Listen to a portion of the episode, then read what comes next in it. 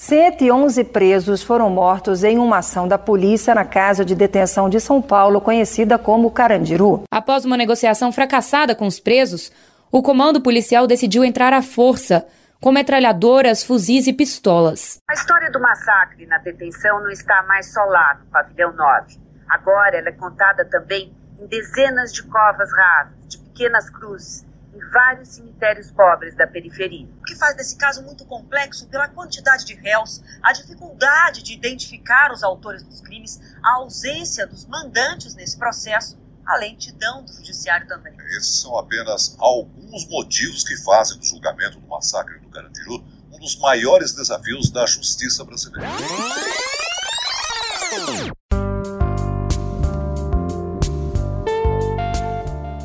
2 de outubro de 1992.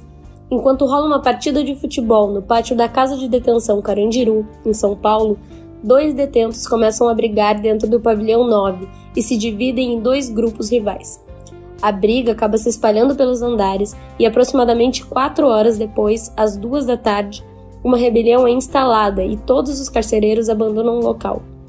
Por volta das 13h30, cerca de 320 policiais estacionam fora do pavilhão e o diretor do presídio, Ismael Pedrosa, tenta uma última negociação. Depois disso, a história se divide em diferentes versões. De acordo com os grupos de direitos humanos, às quatro da tarde, os presos já haviam decidido por fim a rebelião e muitos entregaram suas armas. Mas a versão da polícia, nesse momento, as armas estavam sendo atiradas pelas janelas contra os policiais. Meia hora depois, a polícia rompe a barricada e entra no pavilhão. Segundo o coronel Ubiratã, que chefiou a invasão, 86 homens participaram da operação. A promotoria diz que eram mais de 300, a maioria sem os crachás de identificação. No térreo, a situação é controlada facilmente. A defesa de Ubiratã alegou que ele foi atingido por uma explosão ao tentar subir para o décimo andar e levado ao hospital, ficando fora da operação. No primeiro andar, policiais encontram nova barricada, com um preso morto pendurado de cabeça para baixo. 26 homens teriam sido assassinados nesse piso, segundo a perícia. Na versão da polícia, centenas de presos preparavam uma tocaia e os policiais foram recebidos com tiros, facadas, estiletes sujos de sangue contaminado com o vírus HIV e sacos cheios de fezes e urina. Atiraram para se defender. Segundo os detentos, eles já haviam se rendido e estavam dentro das celas desarmados. Para escapar com vida, os presos se misturaram aos colegas mortos. A polícia concluiu que apenas 26 presos foram mortos fora da cela. Segundo o laudo do Instituto de Criminalísticas, as trajetórias dos projéteis disparados indicavam atiradores posicionados na soleira das celas, apontando suas armas para os fundos ou laterais. Além disso, 70% dos tiros foram dirigidos à cabeça e ao tórax dos presos, sugerindo que possivelmente houve um extermínio. Não foram encontrados indícios de confronto no terceiro andar, nem no quarto, o que reforça a teoria de que o enfrentamento entre a polícia e os presos se deu principalmente nos pisos inferiores. Às 18 horas, os detentos foram obrigados a tirar as roupas e descer para o pátio interno. Grupos de direitos humanos alegam que muitos foram executados durante essa operação. Os presos foram escalados para carregar os corpos até o primeiro andar, onde foram empilhados, o que modificou o cenário do episódio e acabou dificultando as conclusões da perícia. O resultado dessa operação é um dos episódios mais sangrentos da história penitenciária mundial, com 111 presos mortos e 130 feridos contra 23 policiais feridos e nenhum morto. Quase 28 anos depois, o caso ainda é alvo de controvérsias e múltiplas versões que não se conversam. No meio disso, está a imprensa, que historicamente preza pela imparcialidade e a objetividade no exercício da profissão. Mas convenhamos, é praticamente impossível contar uma história tão chocante com tantas faces e tantos personagens sem se envolver e sem tomar algum tipo de partido. Por isso, hoje nós vamos falar sobre a cobertura de um dos jornalistas mais conhecidos do país, Caco Barcelos, sobre o massacre do Carandiru. Eu sou Sara Hofmeister. Eu sou Manuela Neves. E esse é o quarto episódio do Passou no Jornal.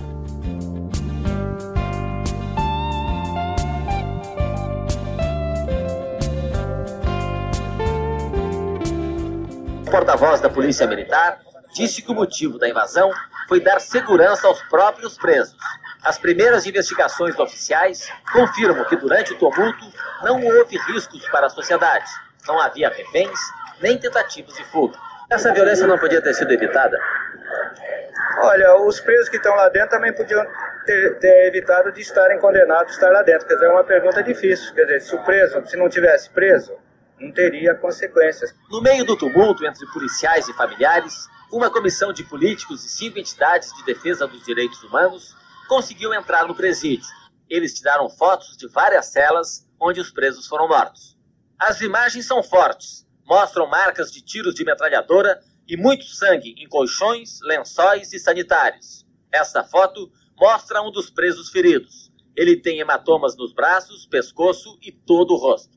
Durante as três horas de visita, os membros da comissão entraram no pavilhão 9, onde aconteceu a rebelião, na enfermaria do pavilhão 4, onde estão os feridos, e conversaram com cerca de 100 presos. No final, eles chegaram a uma conclusão extremamente grave. Houve execuções é, indistintas e deliberadas que poderiam levar a nós a convicção de que a palavra uh, massacre descreveria com precisão o que ocorreu aqui na casa de detenção. Na época, Cláudio Barcelos, de Barcelos, mais conhecido como Caco Barcelos, já era repórter da Rede Globo e fez a cobertura do massacre do Carandiru, foi veiculado no Fantástico e no Jornal Nacional.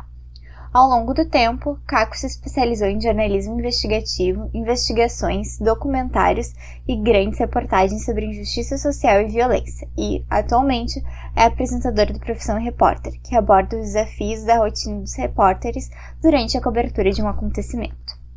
O trecho que ouvimos anteriormente é de uma reportagem apresentada dois dias depois do massacre, no Fantástico, apenas com imagens do presídio, porque os jornalistas só puderam acessar o pavilhão 9 três dias depois do ocorrido. No dia 5, foi ao ar uma outra matéria do repórter no Jornal Nacional, em que ele mostrava as marcas da destruição do Carandiru e ouvia a versão dos sobreviventes sobre a atuação policial. Pelo relato dos presos, a violência começou aqui nessa escadaria de acesso ao segundo andar. À frente dos PMs estava uma unidade de elite, o GAT, sob as ordens do comandante Vanderlei Mascarenhas. Os presos contam que muitos feridos foram lançados dos andares mais altos pelo buraco do elevador. Ainda segundo os presos, o grande massacre foi aqui no terceiro andar. Só nesta cela, sete pessoas morreram. Tinha um pano aqui, eles abriram e enfiaram a metralhadora aqui e mataram todo mundo. Nesta cela 9375 moravam 14 presos. Todos foram mortos. Aqui dentro, a marca de violência por toda parte. Veja só este colchão todo sujo de sangue. Aqui na parede, muitas marcas de tiros de metralhadora. Os presos contam que alguns tentaram se se proteger aqui, em cima da cama, e foram metralhados de baixo para cima. Você pode notar que aqui estão as marcas dos tiros, indicando que o sentido foi de baixo para cima. Quem escapou da morte traz no corpo as marcas da violência. Como é que você conseguiu escapar? Tinha acabado, acabado a munição. De quem? Um dos policiais. O que, que foi isso aí, amigo? Explosão. Explosão de quê?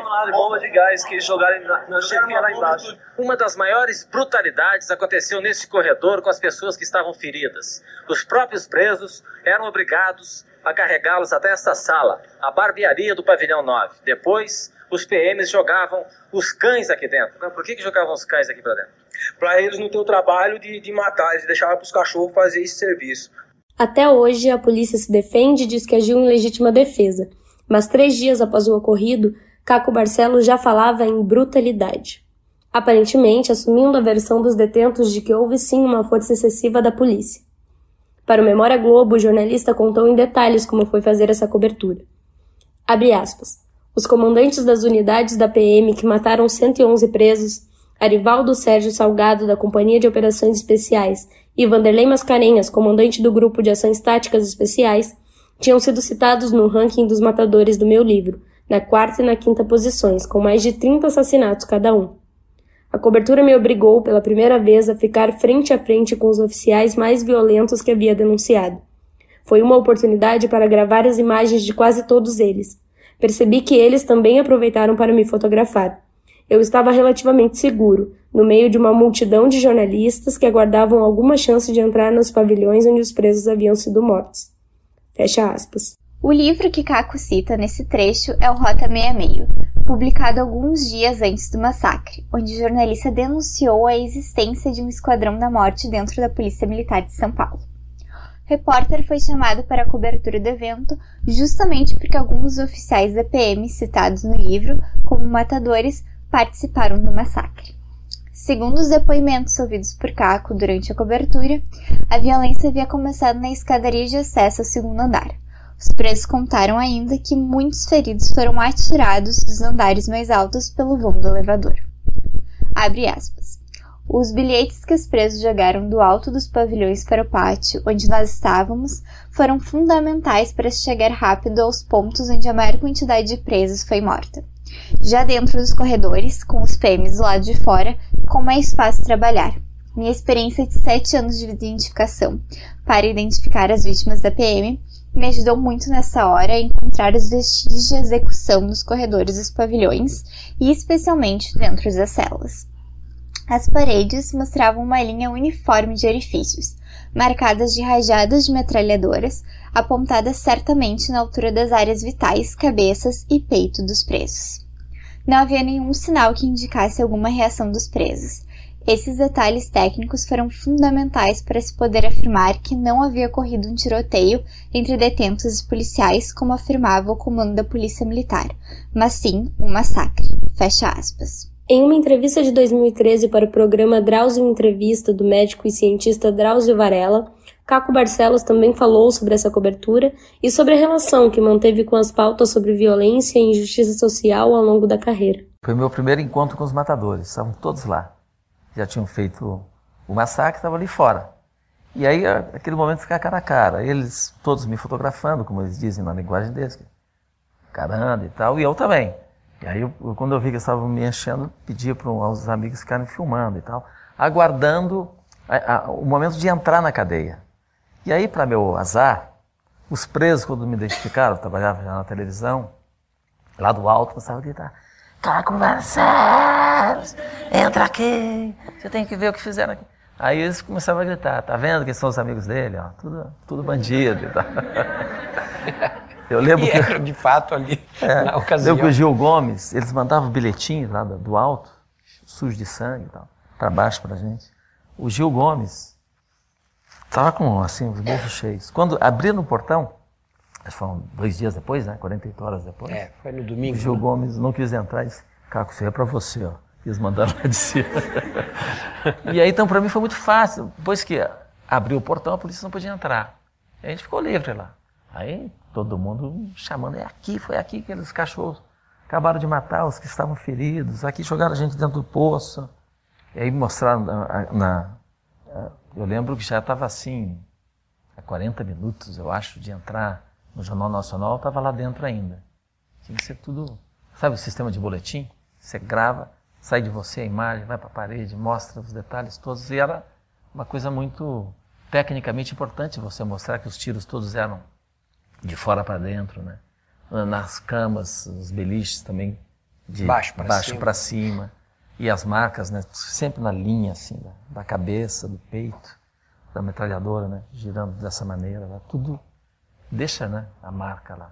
E, a, e a, o rastro do sangue também, vendo o corpo arrastado mais uma vez. Até ali o corpo não podia ficar no local, né, arrastaram, tiraram todos os corpos para não ter perícia.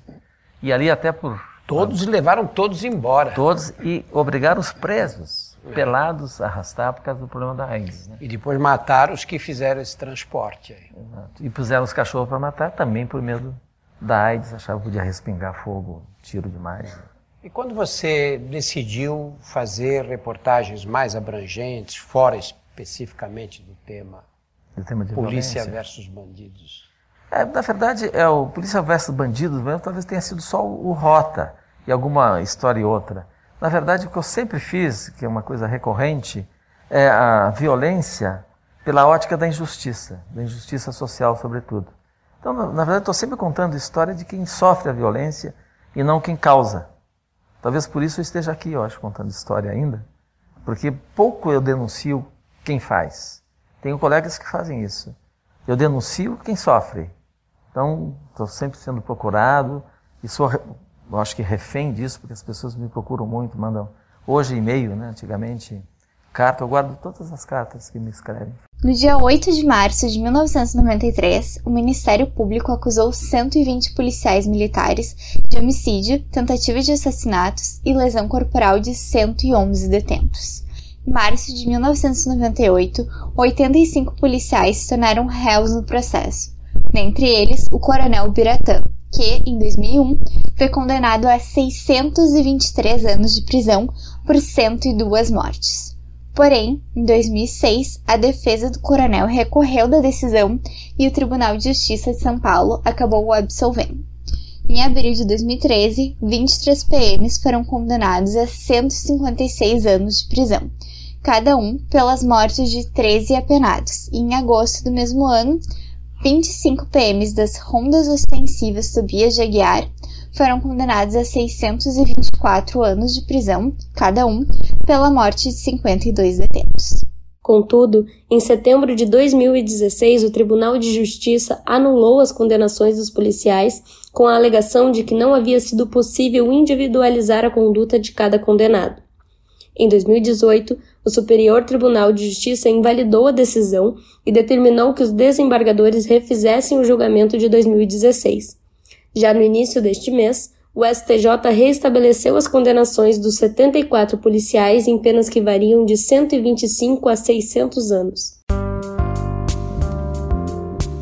Não há dúvidas de que o jornalismo seja essencial para que a sociedade tenha conhecimento e entenda a gravidade de violências dessa proporção. Em casos como o do massacre no Carandiru, não há como um jornalista, sendo um profissional com um dever social, se isentar por completo da situação.